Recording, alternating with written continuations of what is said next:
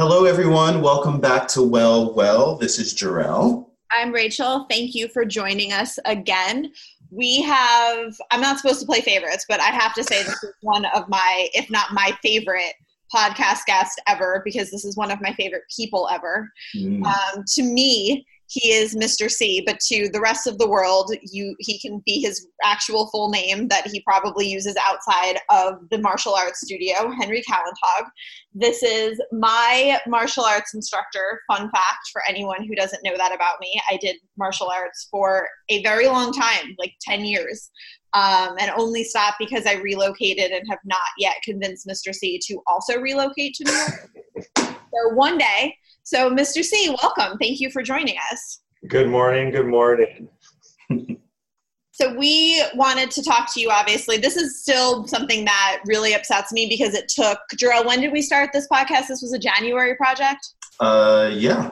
This so. year? Wow, that's a long time. So, yeah. it has taken six months for me to think of having Mr. C on the podcast, and that still upsets me um, I'm not over that. It, this you should have been like our first guest. So sure. you're here now.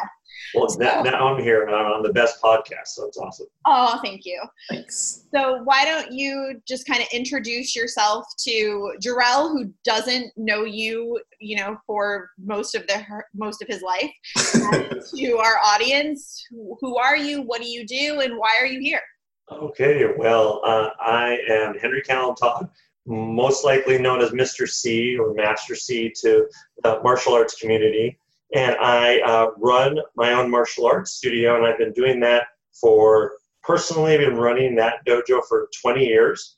Uh, been personally training and teaching in some which way in martial arts for almost my entire life, but formally for the last 25 years. Uh, I met Rachel uh, at, when she was, I want to say 12, 12 years old. Yep. 12, 12. So we can start doing the math from there. And she was actually one of my very first students when I opened that school. Wow. Uh, all the way in, we opened in March of 99, and she pretty much joined shortly after that. Her mother was actually taking our, we had cardio kickboxing, which uh, back in the late 90s and early 2000s, Tae Bo was a huge thing. Yes. So every, every, every martial arts school had some type of Tae Bo program because, you know, it was trendy then and it was an easy way to get enrollments into your school, especially if a school was first starting. And so her mom uh, was taking the classes and then she realized, wait, there's like kids martial arts classes here. Now, at the time, of course, Rachel didn't want to be known as a kid, but uh, that was actually my first thought when you said that. I was like, I was not a child. Still, still reacting to that. Yeah. she she was a, she was a very much an old soul in a young body, especially when I first met her and uh, and that's that's how our relationship started. And there's many stories behind that. But let me finish my introduction first before I do that. Um, and I, it, it's an interesting thing starting this whole experience and going through this because it was never my intention to do. Um, we're a family martial arts school, and to tell me that 20 years later I'm teaching kids as young as three and a half all the way to adults on a regular basis, I would have told you you were crazy mm. because I had no intention of becoming a professional martial arts instructor. Uh, it was a job because I was at the time I was in college. I was actually on a pre med track. I was going to be a doctor, mm. and I was already throughout high school. I was competing in martial arts tournaments, and I was kind of co-teaching or assistant teaching. Uh, I was a program director at our school near the latter end of uh, high school for me which is basically someone who just signs people up for karate and kind of deals with people's challenges when they when they have to deal with billing or any other type of instance. Mm. And it was just a job. The reason why I like martial arts is because I like kicking and punching people. That was that was that was that was it. It was a fun thing to do, and it looked kind of impressive when you were trying to date a girl and she could see you compete at a tournament, and then you won the tournament, and it was pretty impressive when you were a teenage boy.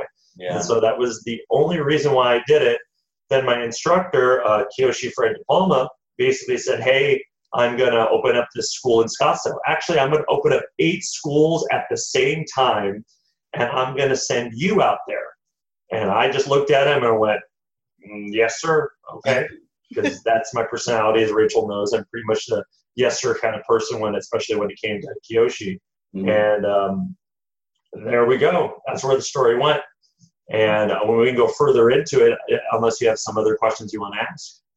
Yes, that's actually a really good transition. And I have to say, my mother is going to just be beside herself with the amount yep. of you just gave her. She gets very excited. Yes. so she, you have just made her day. But yeah, so you'd mentioned that you didn't think that this was going to be your career. This was not like 15 year old you, which by the way was not that much earlier than when I actually met you, although you wouldn't say how old you were for years. No, I did. I That's a story too. His age because one day I stole his wallet and looked. Um, That's a very Rachel thing to do. Which is very ridiculous after a certain point. So anyway, um, you didn't think that this was going to be what you wanted to do. This wasn't your dream, and at least not all, for your entire life. And now I feel like it's very trendy to do things like that.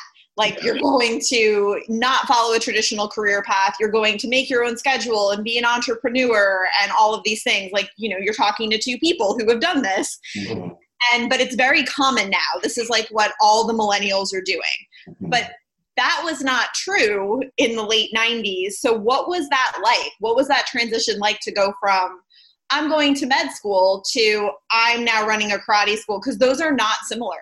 No they're they're not. Well and also how like your family reacted to that. Oh that's that's the so i'm i'm filipino. I'm first generation born um, here. So I'm the literally, I am the first one of both sides of my uh, parents' families that have been born in the United States. So natural born citizen and everything. So that was a big deal, obviously. Yeah. Um, it did not go over well mm-hmm. when I decided to change career paths because uh, if you live, I, and, I, and, it's not just Filipino, it, it, could be anyone who lives in a kind of a traditional family uh, setting uh, your your future was predetermined by your parents. Yeah. Your parents pretty much said you're going to go to med school, you're going to become a doctor, you're going to do this. Um, there's a, a comedian named Jo Koy. He's like a half American, half uh, yeah. comedian that I, that, that, that I my my wife and I love because yeah. everything he says comedy is so funny when it's real. Mm-hmm. And everything he relates to, the way his parents are and the way his mom was, is exactly the way my mom was. it was much everything was predetermined. Everything you're going to go to med school, you're going to do this, and then you're going to go and do your residency here, and you're going to go to school here, and you're going to do this, and then you're going to take care of me, and then I get to meet my grandchildren, and it's just everything was already told. So when you were five years old, you were already told what your life was going to be, mm. and I didn't know any different from that. I just kind of kept going along with it. I did really, really well in school. I like to say, to say I was a really good academic student. And what basically happened was I had this part-time job and it became a somewhat of a full-time job, obviously having to be a head instructor of a school at the age of 19, which once again wasn't that much older than Rachel. And that's a story in itself of why I always hid my age for such a long time, uh, especially when teaching. She'll love to hear that because I've actually never really disclosed that to her. Um, but um, you know, I did it, and what was funny was I really started liking it, and I think that's the I, I was never told to like something to do, like a career path. You were told to do it. This is right. what you were expected to do. You were expected to do this career, make this much money, have this type of prestige. And I loved going to work every day. I hated going to college every day. Mm. I hated going to school, even though I was really good in school. I graduated number seven in my graduating class, of a class of like 450 people. Um, I had a full ride scholarship to ASU uh, between scholarships that I had raised and also a tuition waiver because I graduated so high in my class. So I had it set. I didn't have to pay for school. I was, if I just kept doing my path, I would have been fine but I, I hated every day going to it. It was just another day. And here, here's the funny thing. I think the big shift for me was when I was in I was in biology class. Or no, it, was, it could have been organic chemistry. I don't remember which class it was. Either they, they kind of go together after a while. And as the person is doing the lecture, on my notes, I'm not writing notes on the lecture. I'm writing my class outline for the day of how I'm going to teach classes. Wow and that was really poignant for me. That was one instance. Um, and the second instance was we, uh, and I this one's very specific, and Rachel knows this story because I like to share this with a lot of instructor training events because I also do national training things with people, and I like sharing the story. You also have the same stories for decades. I do. they're great. It's like comedy material. It's good the yeah. first time, so I'll keep working with it. Keep using um, it. The jokes have not changed either. so. It work because I enroll new students every month, and it's brand new, and they laugh at it. And it's fantastic. That's yeah. hilarious. So I was doing. Uh, I was studying for an organic chemistry test, and this was a big test because if you are if you are if you're in pre-med or, or a doctor you realize that uh, in your undergraduate they have specific classes that they literally put to make, they make them hard to mm. start weeding out people mm-hmm. and at asu at the time organic chemistry was the class where they weeded out people who either if you were going to do organic chemistry because you were going to go into some type of science field that dealt with organic chemistry or you were going to be a doctor and so this is their time to start weeding people out. So they didn't teach you, they just threw the book at you, and you had to figure out everything. So I just remember the lecturer just speaking in a language I didn't understand, but I was expected to understand it. But I'm studying for this test, and at one point, I'm just literally pulling out the hair that I had at the time. Um, I am just going crazy. And at one point, I just throw the book across my bedroom and I go to bed because I'm done. Mm-hmm. I've literally just burned out. And when I wake up the next morning, I make the choice that, you know what? I don't want to do, I don't want to be a doctor. I want to be a karate instructor. Uh, I, I want to teach because of those two moments, knowing that every day I was thinking about what I was going to do while I was teaching classes. More importantly, I was thinking of the people. I was thinking of Rachel. I was thinking of Katie. I was thinking of Gavin. I was thinking of of Matt. I was thinking of all of, of Amir. I got to mention Amir because if I don't mention Amir, he's going to. will actually be like really upset at you. That right. will harm him for life. I, I thought of them, and I thought of how I get to see their faces, and I get to interact with them, and I get to see their progress, and that enriched me and made me realize this is what I want to do. I want to do something. I, my my personality is I like serving. Rachel knows this and it's kind of gotten me in trouble uh, over the course of my life. But I love helping people. I will. I'm the kind of person for for as cliche as it sounds, I will take the shirt off my back to help you. Yeah. I, I that's just my personality, and so the fact that I got to choose a career path where I got to, first of all, I love martial arts. I'm just a, a martial arts geek. Whether it's a stand-up art like Kempo Karate that we do, or jujitsu, or if we're doing a weapons training thing, uh, based form like Eskrima or Kali. I'm just a martial arts geek. Martial arts is my hobby. Teaching and enriching people's lives through the martial arts, that's my passion and career. Mm. I love seeing what it does to people. As you know, Rachel doesn't train anymore, but as she said probably repeatedly through multiple instances, a lot of what she has become was because of those earlier teachings and that's why I do it. Oh, I, you're in my head. like yeah, that, random moments. essentially. And yeah, it's all the time. That's that's that's what that's it's, it's about finding opportunities. I say this all the time to students that a lot of the times you're given an opportunity, but if your mind's not open to trying it or to even look at it from a different angle, you'll never realize it's an opportunity. You won't realize that that's the girl or the guy of your dreams unless you actually just say hey and say hello. Mm-hmm. You, you have to be willing to put yourself out there and take risks. I always give the analogy of, of sparring. Uh, we do point karate, and what I always tell my fighters, and I still said it for years, is that you you'll always miss the shot that you never take. You'll always miss the kick that you never try. So why not just try it and just do it? Because the hesitation that's building in you is just going to get bigger unless you take care of that opportunity. Mm-hmm. Yeah, it's really funny because you know I don't even know if we ever talked about this, but there was a moment you were studying during cardio kickboxing. I was, um, which was like I don't know how someone studies that music was loud and repetitive, and she Babette was her name.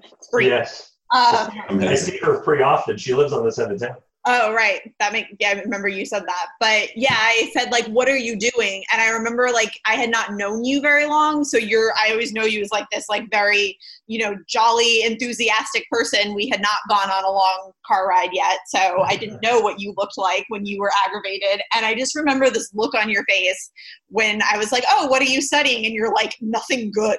okay. uh, we're leaving that alone. Like, that's fine. So clearly, in the middle of that process, it was nothing you wanted to be doing. But I assume people kind of thought you were crazy. Yes, my my parents pretty much didn't talk to me for a week when I mm. made the initial choice. Yeah. Uh, My friends that I grew up with, who uh, uh, it's it's funny because you know when you when you go through the type of academic track I went through, the honors classes, the AP classes, Mhm. you're in a room full of overachievers since the freshman year of high school. Yeah. And so here are my friends who are either going to law school or becoming doctors on their own or becoming some crazy scientist that you can't even pronounce. Um, they're looking at me and going, Are you stupid? Why would you do that? And I, my other part of my personality is I don't care what people say or think. I really have never cared. Uh, if you look at pictures of me in high school and see my hairstyles and it's clear that you didn't care. completely clear. I just liked what I liked and I did it, which probably could have been a, would have been a precursor to me changing the, my life choice and, and doing martial arts for a living. Mhm. But I just I've never been like that, and I, I can't tell you exactly where that came from. But I just never wanted to be branded. Actually, and uh, Rachel knows this. I hate being predictable. So one of my biggest pet peeves is when someone says you're so predictable. I actually get irritated with it because I know, even though I know I'm predictable, even though Right. I know I like my routines and I'm going to be early to a meeting, I'm going to be late for a class, I know that's going to happen. I just don't like the idea of being predictable because I want to be someone that's always changing and is something that is always unexpected.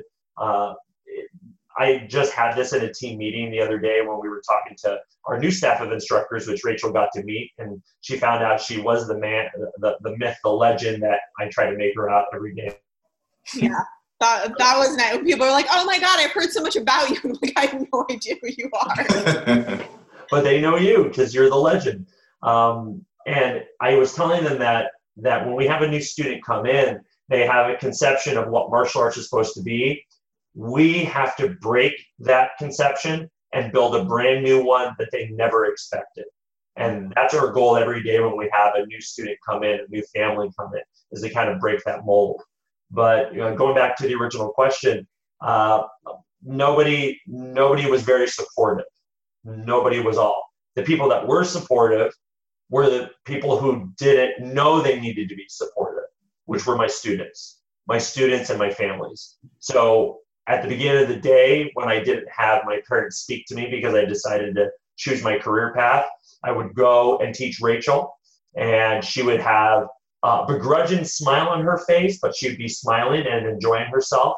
Uh, seeing Greg Golder, Jenna Golder, some of my early students back then, seeing the smiles on their faces when they finally got that kick or that technique that I was teaching, that's what brought me satisfaction. And I think that here's the lesson in life you get to choose who you want to listen to, you get to choose what you want to focus on and what words and what people that you want to emulate and you want to follow.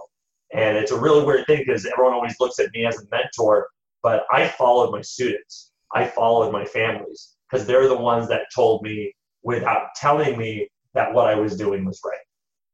Right. Well, and I, I wanted to go back to something you said because I think that ties back to something really interesting that I think people can take away from all this and from your story, how you got started, is also you gave yourself the opportunity to listen to yourself, Mhm. right? So, like when you were studying, like you had this feeling of like, I, this, this sucks. I don't want this. You know, like you, you gave yourself the opportunity to just listen to how you were feeling and saw that as a valid as, as a valid part of your decision making process and i think that a lot of times you know people overlook how they're feeling about something because they say like oh i want a certain kind of life or these are these expectations for me and that can be fine and good if that aligns with who you are but I think it's important to question that and give yourself the space to say, how do I actually feel about this thing? Is this the right thing for me? And then pivot from there. Yeah, and I also have to just pause. Like we're going to go on with the, you know, normal trajectory of the conversation, but we did not pay enough attention to that whole idea of you don't like being called predictable. And briefly mentioned that you're like, you know, I know I'm someone who likes my routine. No, I I don't think anyone understands to the level that that exists. Go for it. Tell them if you want to tell. Literally the same thing every day. We'll go to the same five restaurants and order the same thing repeatedly. We'll eat three snacks. Like that, that's it. Infamously is known for so there are chairs. Jor-El, you will appreciate this story. There are chairs in the waiting room or the spectator section of the school. Mm-hmm and you know every once in a while people would like move them you know not like out into the bathroom or onto the mat but you know you're wanting to have a conversation with somebody that you're sitting next to so you might slightly turn the chair so this was unacceptable to mr safe Mm. Could not move the chairs in the seating area. That was just just a cardinal sin. And so what happened was not so much just a nice acceptance of sometimes people are going to move the chairs, mm for the last, let's say, 19 and a half years, the chairs in the seating area have been twisty tied together. Industrial strength zip ties so they don't break so often. Yep. if you move these chairs a quarter of an inch, he will know. That's hilarious. So I, I just had to mention that. And I feel like that also is probably what made it not easier but more doable is that I'm sure the people who thought you were crazy and told you that you were being crazy I can only imagine spurred on the massive amount of stubbornness to be like, well, I'll show you that I'm not. Right. That's exactly what it did. um, I it's it's I like everything to have its place. Uh, I'm the person now. It's funny because I'm in my wife's office, and my wife has a certain organizational style that I love. And all I want to do is start organizing all her things, and I'm trying not to right now. And oh, right. That is also a thing. It's yes. not just his space; it's everyone's space. That's right. You know, it's it's it's for me. It I like the routine because, and this goes back to kind of the martial arts side of it for me. I like the routine because if something does break routine, it's easier for me. I feel it's easier for me to adapt if I have a steady routine because I can always go back to that track again. Mm. So, for instance, um, and uh, Rachel will know this, you'll have a class plan when teaching four, five, and six year olds. That plan can completely drastically change in the first three seconds of the class. Right. And you have to kind of roll with that. But knowing that you have a class plan that you can always go back to uh, fall. That kind of relates back to our story of, of, of, of opportunities. Knowing you have a plan that you can always go back to is comforting while you're still trying to adapt to that situation. Knowing that you have a home to go back to makes the day so much easier to deal with, knowing that you have a steady place that you can go to. Right. Yeah. And Jor-El, thank you for pointing out, for not pointing out, I should say, the fact that while I make fun of Mr. C, I am not that far off from twisty tying chairs in my listen, life. So. Listen, this, and I knew this was going to happen. I was like, I'm going to learn so much more about the origin of the things that Rachel does as we're talking to Mr. C. And I was like, oh man, this is, it's rich, I tell you. I'm gonna I'm gonna share a story since she shared a story about me.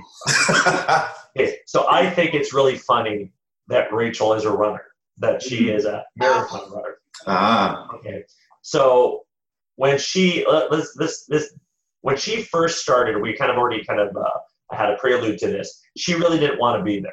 Her mom, uh, I believe you you had done swim before. You were really yeah. big into competition swim, and I, I don't remember exactly, but for whatever reason, you stopped doing it. And uh, your mom was very.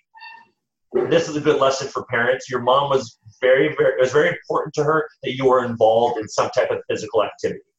You had to, you couldn't just sit around and do nothing at all. You had to do something. And so, why not try out karate? Let's see how it goes. Um, she did her orientation with me. She did her three classes. She stayed because for some for some reason she liked it enough that I convinced her to at least try it a little bit longer. Or her mom at that point said, you know what, this is a good thing for you. This is a good person to work with. You're going to try this a little bit longer, Rachel. And that first month, I have to tell you, Rachel was very, very stubborn in wanting to learn anything. She was hesitant.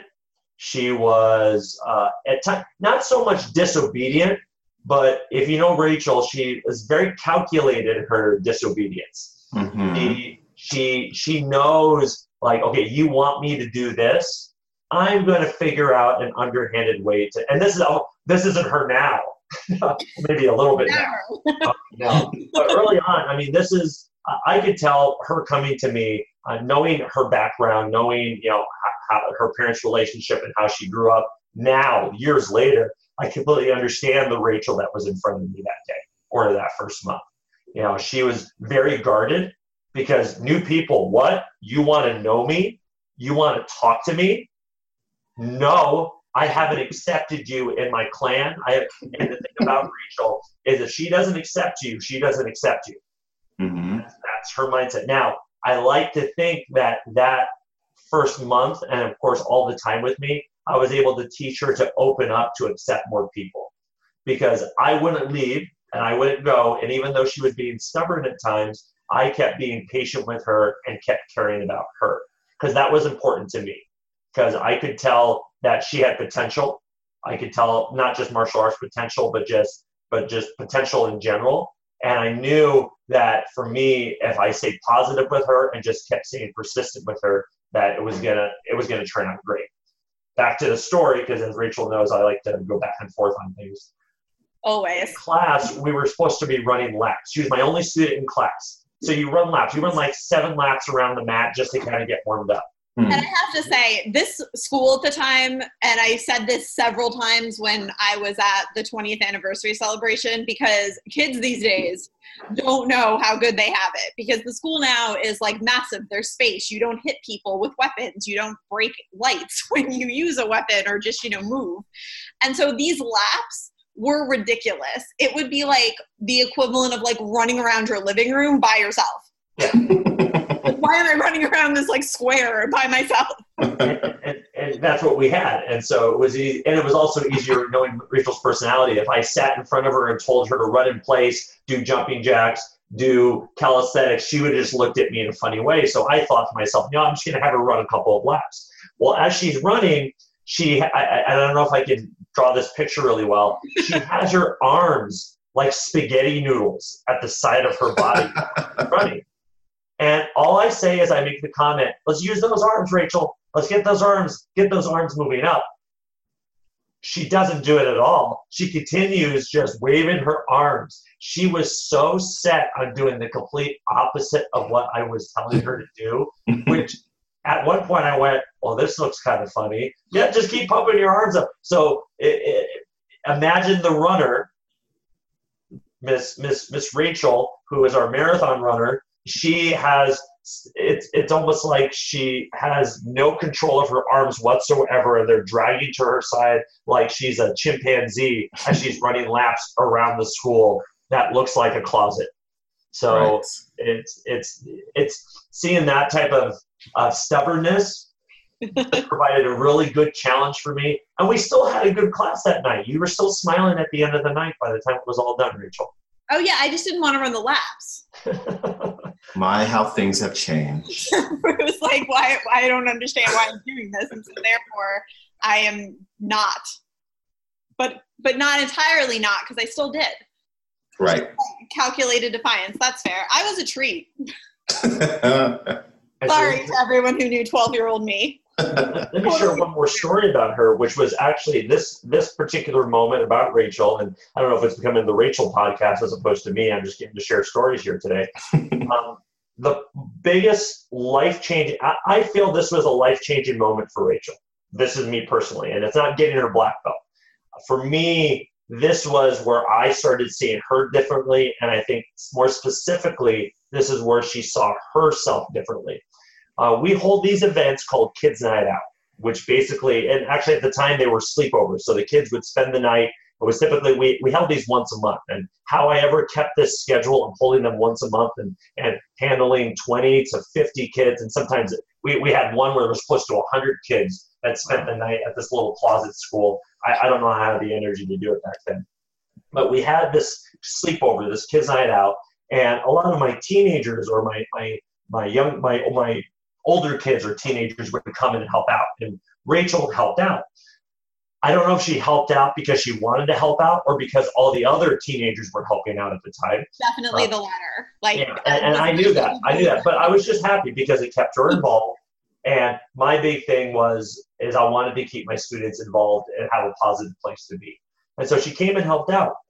And what I typically like doing, and, I, and I'm never shy to do this, I like giving people responsibility even if they don't feel like they're ready for it. Sometimes I start small, sometimes I throw big, and I just say, hey, you're going to teach the four year old class and just do it.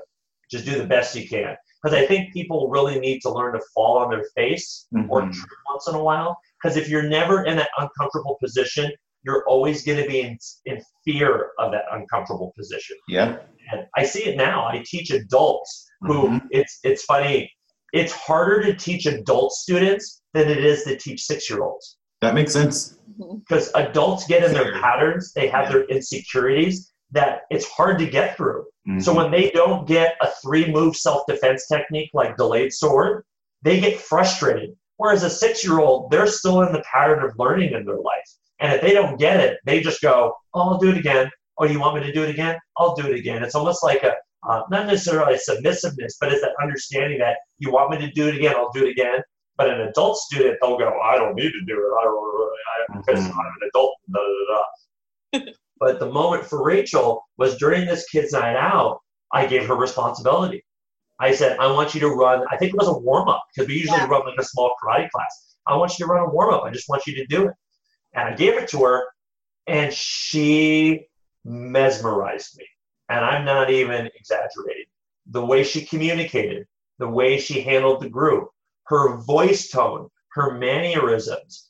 To this day, I have still yet to meet somebody who is as natural speaking in front of a group or comfortable in front of people as she was that day, which is hilarious because she never looked comfortable up to that point. she always looked insecure. Even when we were doing something in class, she would always look like she wasn't comfortable doing something, which is why I always push her to do something uncomfortable the fact that she actually volunteered to do this, which I think it was because it was, well, all the other ones get to do it. I want to do it before anybody else. It's that competitive nature that Rachel had. I think that mm-hmm. kind of spurred it. But she did awesome. And then literally the next week, she started assisting in classes because I told her, you're good at this. Next week, you're going to start helping me out with a couple of classes a week which ended up being almost every day of the week. I'm gonna say, and then I never left the school.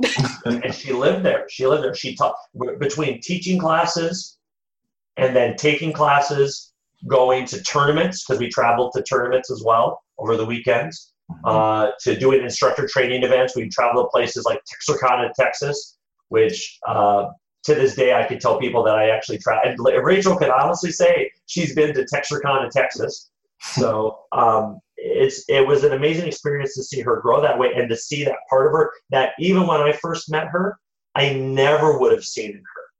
Now look at her. She's on a podcast. She speaks in front of people on a daily basis. Look at her. That that for me, that was probably the most pivotal moment of her early life. That kid's night out, and I, and I like picking moments like that. That's that was her moment that I think she really started. She grew by leaps and bounds. Mm. I'm like gonna cry, and it's so early. It's not even that early in the day, but it's very early in the day to. Oh, that's so nice. but it's very apparent, and it's a little odd to say like using stories about me as an example, but like it's really apparent you just really, really love what you do. Mm-hmm. And you actually made a kind of similar transition recently where you went out on your own again. Yes. So, what was that like, and how was that the same, different? I guess, first of all, what was that? Because I know, but no one else knows. But, like, what was that like, and how close was it to, you know, the same transition you had to make 20 years ago? Well, it's this one's very close to home because obviously it's very, very recent. So the organization that uh, I was a part of was, uh, uh, and I'll, I'll, name drop so it doesn't really make a big deal. The, DePaul Team USA Martial Arts Organization. Um, they it's rather large in Arizona. Um, they're pretty well known, and I was obviously that's where I started. I got my black belt in this organization, and I moved through the ranks between a student to an instructor, assistant instructor, so on and so forth, all the way to basically being one of the heads of the organization. And being the head of an organization sounds pretty cool, uh, but it's, I, notice how I said one of the heads of the organization. Mm-hmm. In the end, it was always somebody's baby. It was always somebody's business that they were going to run. And I could provide my opinion. I could provide my my my thoughts on things. And and don't get me wrong. And I and I say this to to, to my instructor, uh, Kyoshi De Palma, I try to say this to him as much as I can communicate with him, is that uh, he gave me so many opportunities and he gave me so much room to grow and to learn. But at one point, I just felt like I wanted to do something on my own. I always kind of I, I parallel it with when you have that teenager that turns 18, graduated high school, and is ready to move on to the next step of their life. Mm-hmm. Um, you just want to move out and do your new things. You don't want to forget where you came from. Mm-hmm. You'll still come back at home during the holidays. You'll still do the friendly phone calls to, to tell mom how you're doing. Um, you'll never forget where you came from, and you'll still be part of that family and fully support them. But you just want to go off and do something on my on your own. And for me, um, martial arts wise, I wanted to find a different path on how I wanted to teach my students. Uh, career wise, I wanted something that was my own, that was my legacy. That's the name of the school is Legacy Martial Arts of Scottsdale. Um, I wanted to be able to create my legacy because one of my big passions is having everybody see the legacy they get to form. Uh, most people are pretty short-sighted. They don't realize that their action today could affect their action tomorrow. Now, that's not supposed to cause paranoia, because some people will, will be paranoid about that. Balance. yeah. It's but it, but it's about knowing that that the, the small decisions you make do add into something bigger. Mm-hmm. And what what do I tell kids every day? I, I just told this to a beginner kids class. Life is about choices. You can make your choice. Believe it or not, even though you think you can't make choices as a kid because your parents are making them for you, you are because you're listening to what they're telling you and you get to make the choice of do I do good choices? Do I do bad choices? And those good or bad choices are typically based on the values that your parents teach you. But I just wanted to move on and create my choices and to be able to say, this is what I want to teach my students. This is what I want to be able to do. I don't want to be able to answer to anyone other than myself because I feel like I'm grown enough and mature enough to be able to do that and it parallels my first change that we mentioned of moving from being a doctor to this because there's some resistance. Um, um, at this point, I'm, I'm, not still in the communicated uh, relationship with my original instructor. Uh, my hope is that that will change over the short term or long term here. Um, but I think it's very important, and I think it was very important to show my kids that it was if you're going to choose your path, you choose your path and go all in for it. Mm-hmm. Yeah, that's a very powerful message mm-hmm. and also not an easy thing to do again because, like you said, it's hard. There's resistance, there are people telling you, What are you doing? Do you think this was easier this time because you already had, you know, a history of kind of saying, I'm going to follow my own path? Or do you feel like it was harder? Because I would imagine, obviously, more relationships have been formed. The longer you do something, the harder it is to break away from it. You're older, you have a family. Mm-hmm. How does that compare and like which side was easier, harder, or were they about the same? You know, it's a mixed bag. I, I want to say it it was easier because like you, like I, like you said, I've done this before. I knew I'm the kind I already knew the kind of person I was. When I make a choice, I make the choice and I do it. And so that part of me, once I made the decision to, to, to move on, I knew I was going to do it and I wasn't going to be steered to, to another direction. So that part was, was easier in the academic sense. This is my choice. Now I have to pick a date to make this choice. I have to now start setting plans to do this, to get new logos made, yada, yada, yada. That academic part was easy for me. Um, this particular instance was so much different because I was le- I don't want to say I was leaving relationships, but I think the with with the other side of it, they feel like I was leaving my relationship with them. Mm-hmm. But I mm-hmm. was also I had put a lot of energy into that organization, um, and I loved every minute of it. I never regretted a moment of it. I put a lot of energy, love, and passion. And there's still students and instructors in that organization that I still communicate with that still ask me for information, ask me questions. But when you're part of that speeding train, and let me just kind of give you an example of kind of the normal martial arts routine of being a part of an organization like that. Um, you have what we call tip testing within the school. Tip testing happens every seven weeks. Uh, after tip testing, that's when you get your students together, you give them, you teach them a set of material, you put stripes on their belt, they pass their, their tip. When they get two tips on their belt, they belt test. Mm-hmm. And when you belt examine an organization like that, it's huge. We do it over one big weekend. It literally starts at seven o'clock in the morning, and we're not done until seven o'clock at night. It's massive. And we literally have thousands of people come through the door. We rent out a location, we rent out gyms, we rent out convention centers to do these massive testings. And in addition to being this massive, almost huge family reunion that we hold every three months with a bigger organization like that, it's also the instructors getting together the night before and doing instructor training and doing uh, doing staff training events. So it's almost like a big family reunion weekend every three months. Mm-hmm. And I was in charge of that. I ran that near the last five to seven years almost exclusively before I left that organization. And so seeing the new instructors, these young kids come up that weren't directly my students, but I had an impact with, and then having to express to them and be moving on, that made it much more emotionally difficult to leave. And it's still to this day, uh, I, will my uh, my wife will get a message from from another instructor or a family from another ones, and they'll say, "We miss seeing you at the tournament.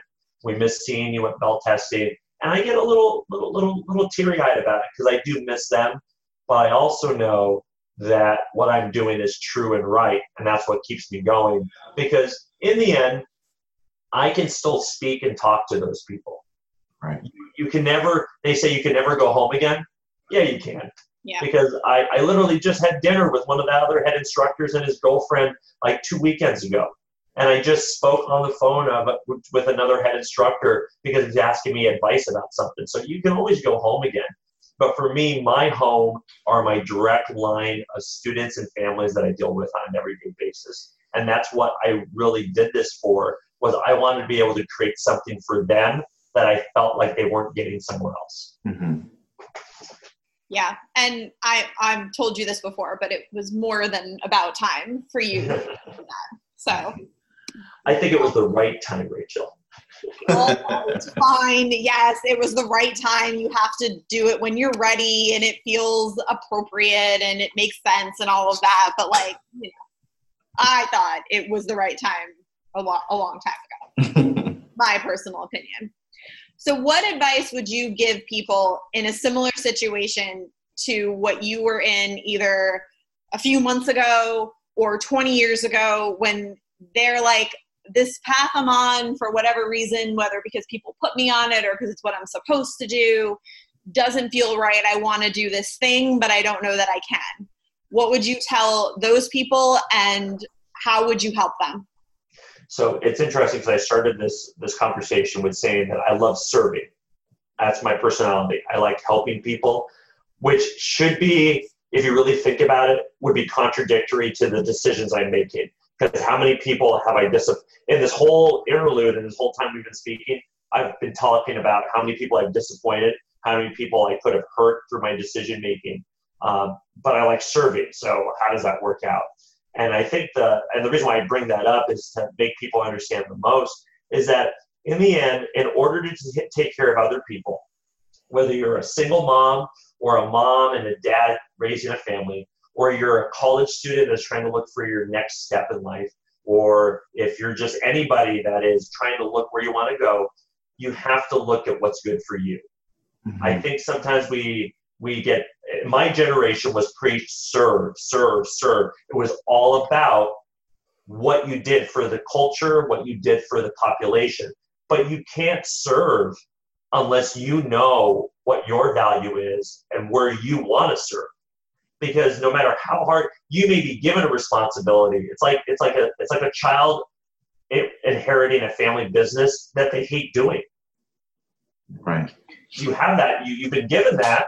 You've been told. You've been maybe have been told your entire life that you're going to run this business. You're going to do this, and so you follow it. But in the end, how good are you going to do it because you don't enjoy doing it? Right. Um, it, it, also parallels to like a mother. Like what do we what what do we tell moms all the time? In order to take care of your kids, you got to take care of yourself. Yeah. You have to look at you internally before you can figure out what you want to do. And that might sound selfish, but it's not. Well, it is selfish, but selfish isn't a negative connotation. Look at what you want. Look what's best for you. And if that means you have to change your your position in life, that means you have to change your career or position or even your your where you are, your your uh, what you're doing. That's okay because you are inevitably going to do better at something that you want to do than something that you have to do. Yeah. If you are internally motivated to do it and you feel the passion for it, then you are always going to do better at it. And in the end, you'll figure out how to make that money. You'll figure out where you need to live. It, when you're younger, everyone stresses, where am I going to live? How much money am I going to? You'll figure it out. Mm-hmm. You really, really will. But you won't figure out what you want to do unless you give your moment an opportunity to try. Yeah. Yeah. Absolutely. So many quotes. So I'm thinking like as you're entire time you've been talking. So our social media manager, hey Melissa, will create like she'll listen to the podcast and she'll create graphics to advertise it on social media with like the quote of the podcast or whatever she felt was like the gem that was dropped. She's gonna have a hard time because yeah. there's in here that I'm like thinking I'm like oh will that be the quote oh but that one's better. So it also reminded me like every once in a while we need to like schedule like phone dates so I can just have your wisdom in my life again. I'm inspired to go do something and I'm not really sure what, but like I'm gonna go do something. Like I'm fired up you know, what's funny about that, Rachel, is that all the kids are all kids are all adults now. Crazy. Okay, um, but all your everyone from your generation, from Amir to Emily to even Katie, all of you, you all call me or drop by at random to ask me advice, hmm. and I love it. So yeah. anytime you want to come and talk to me, set up a phone date, or or we'll finally travel to New York and we can have a have a weekend of just chatting. I was just going to say, and I'm going to like call you out to the entire podcast audience that it has been nearly 11 years and you have yet to step foot on the island of Manhattan. I will be there. I promise. and neither is Amir. So Amir, because I know you're listening, you too. Yeah, yeah right. You both, you, know, you both owe me, right? So thank you, Jor-El. We've been trying to get him here for a million years as well. That's so. true. thank you very much for joining us and dispensing your life wisdom to everyone. Um, I knew your story, and yet I'm still inspired hearing it again. So thank you. My pleasure. Yeah, absolutely. Um, and thank you to everyone who joined us. If you want to follow us on social media, you can find us at Viva Wellness NYC, and I am at Rachel Gersten. And I'm at Jor-El Caraballo. And if you'd like to leave a rating, review, give us feedback, ask Mr. C for more life advice, please feel free to reach out to us or leave feedback on iTunes. Thanks for joining us. Catch you next time. Bye.